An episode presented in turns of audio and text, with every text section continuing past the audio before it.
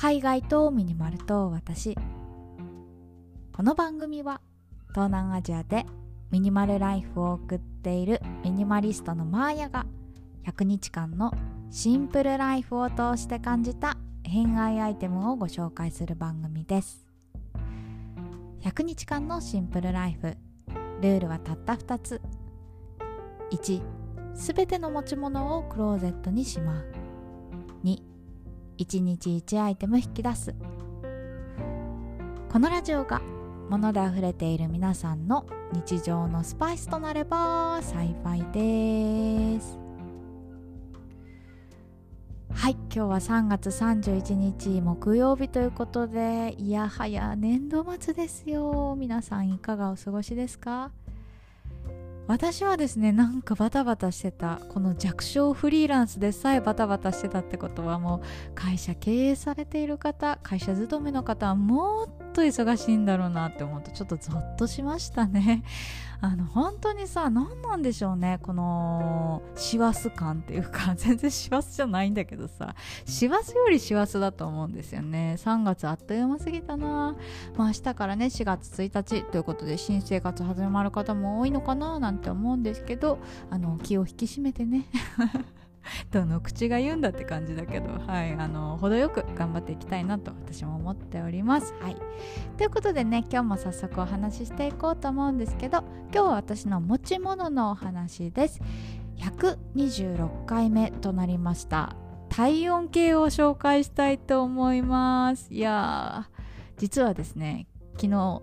体調悪くて あのそれで ラジオ更新できなかったんですけどあの一昨日ねワクチン受けたんですよ3回目。そしたら昨日さすこぶる体調が悪くてそれでラジオもお休みしちゃったんですけど本当にね辛かった。でね熱あるのかな？なんて測ろうと思ったら体温計壊れててマジかーと思って買い直しましたね。ということで今日はそんな体温計についてお話ししたいと思います。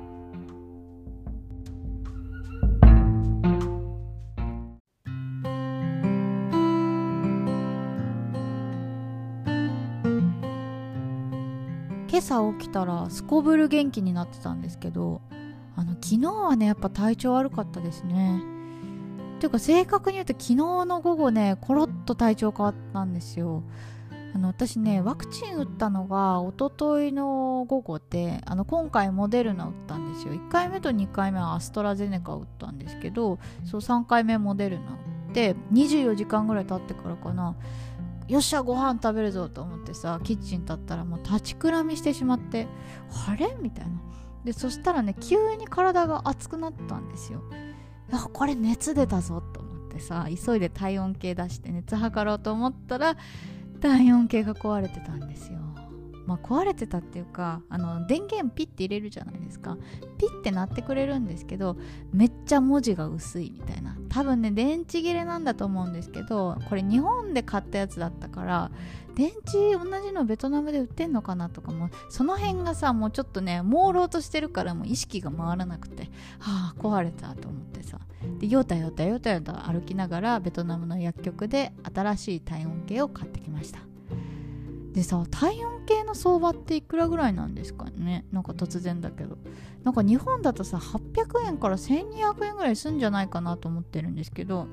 なんか私が昨日買ったねこの体温計300円ぐらいだったんですよね。これ安すぎない？って思ってさ。でもなんかちょっと意識朦朧としてたしあのちょっとね他が見つけられなかったのでもうとりあえずいいやと思って買って家に帰ったんですよ。でさこうやってさ私絶対熱あるって思った時って意外になかったりするんですよね。恥ずかしいんだけどさいやーこれ8度5分ぐらい来たわって思ってさドヤっと思いながら測ったら6度8分みたいななんか。私平熱が6度5分とか6度7分ぐらいだからもうほぼ平熱なんですよ。全然熱出てないのにいやなんかフラフラすんぞ。あーなんか寒気してきたぞ。みたいな感じでさ。やっぱ病は気からなんでしょうね。なんか私ワクチン打ったから絶対熱出る。みたいな暗示がかかってたんですよ。だからまあ確かに体はだるかったし寒気もしたし体調は悪かったの事実だったんですけどでもねこうやってさ体温を測ってあ私熱ないんだって思ったらすぐ元気になりますよね。なんか あの小学校の時からそうだったんだよなっていうのをなんかこう体温を測ってふと思い出しました。でも今日はね体温計の話をしつつなんですけどせっかくなんであのベトナムのねあの予防接種の事情をお話ししようかななんて思ってます。私ねコロナのワクチンを3回ともベトナムで打ってるんですけどもうベトナムのねワクチン接種会場がすこぶる面白いんですよね。まあ逆に言うとさ私日本の接種会場がどういう感じになってるか知らないんですけど、まあ、私が想像する日本のコロナワクチンの接種会場は、まあ、病院でちゃんとお医者さんの診断があってかつ、まあ、あなた何時に来てくださいみたいなハガキが届きそれをもとに指定された病院に行くみたいななんかそういう想像をしてるんですけど。あのベトナムの場合ねまあ、これは私が全部のことを知らないっていう前提で話しますよ。あのまずね、大家さんから連絡来るんですよ。あの、あんたいついつにどこどこでワクチン打てるぜみたいな情報が大家さんからメッセージ飛んでくるんです。で、あんた行きたかったら行きなさいよみたいな感じで連絡が来ます。で、その大家さんの連絡をもとにワクチン接種会場に行きます。で、行くんですけど、大体、あの、場所間違ってる。あの、行ったら、撤収されてるとかなんか急に場所が変わってたとかその辺のね情報が、まあ、大家さんがミスってるのかあのベトナムのねその連絡がうまくいってないのか知らないんですけど大体場所が違くてあの地元の人にあのワクチンどこで打てますかって聞かなきゃいけないっていうね 事情聴取から始まります。で大体ね、まあ、病院で打てる場合もあるんですけどローカルの方が行くところはあの学校なんですよ。学校にお医者さん看護師さんとかが来ててあのその屋外でねあの特設会場みたいな感じでワクチンをみんなで打つっていう流れになるんですよ。で私ね2回目は日系の病院でちゃんと打っていて1回目と3回目あの一昨日ですねはあのローカルで打ったんですよ。でローカルのねなんかその段取りがすごくて私忘れもしないんですけどあの1回目のワクチン接種ねあの5時間かかったんですよ。やばくないですか？ワクチン打つのは一瞬なのにそれを待つのに5時間かかっていやこれが東南アジアの温度感だなーって改めて思いました。日本だったらどれぐらいなんでしょうね？どんなに長くても30分とか1時間とかで終わるでしょ。うなんですけどその1回目行った時ねまあ、とりあえず会場に300人ぐらいいました。絶対ここでクラスター起きるでしょって思ったんですけど、まあ、それは置いといてね。300人ぐらいまあ学校だから押し寄せてみんなねあの校庭で待たされるんですよ。で校庭にはあの東南アジア特有のさ低いプラスチックの椅子あれが敷き詰められていてあんたたちとりあえずそこに座っときなさいと。あの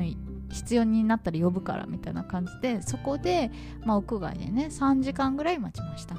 でそこからねようやく血圧測ったり、まあ、お医者さんのねなんか問診みたいなのを受けるんですけど私が行った会場ではねその問診してくれた先生がおじいちゃんでベトナム人なんですけどどうやらね日本に行ったことがあると。で私が日本人っていうのを知って「おージャパニーズ」みたいな「大阪東京」みたいな感じで言われていやその大阪とか東京とか言ってる間にもっと診察してみたいな感じでねなんかすごいね会話が弾む先生だったなと記憶しております。でそこからですよ。もう看護婦さんはねマジで冷徹なロボットのごとくもうスポスポスポスポ あの接種してくれて。であ終わったと思ったら今度はねあのワクチン打ちましたっていう証明書をもらうために2時間ぐらい待たされるんですよ。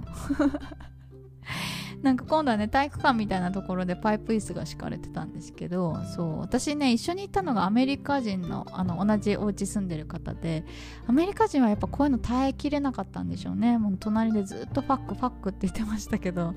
やっぱねなんかこの辺がさあのお国柄が出るなと思って個人的にはねすごい面白い体験したなと思ってます、まあ、日本だったらもっとねこう時間通りとかうまくね効率的に回すんでしょうけどまあベトナムはのんびりとゆったりりとされておりました。さすがに3回目はねもう容量を得たのかあの45分ぐらいで終わったんですけど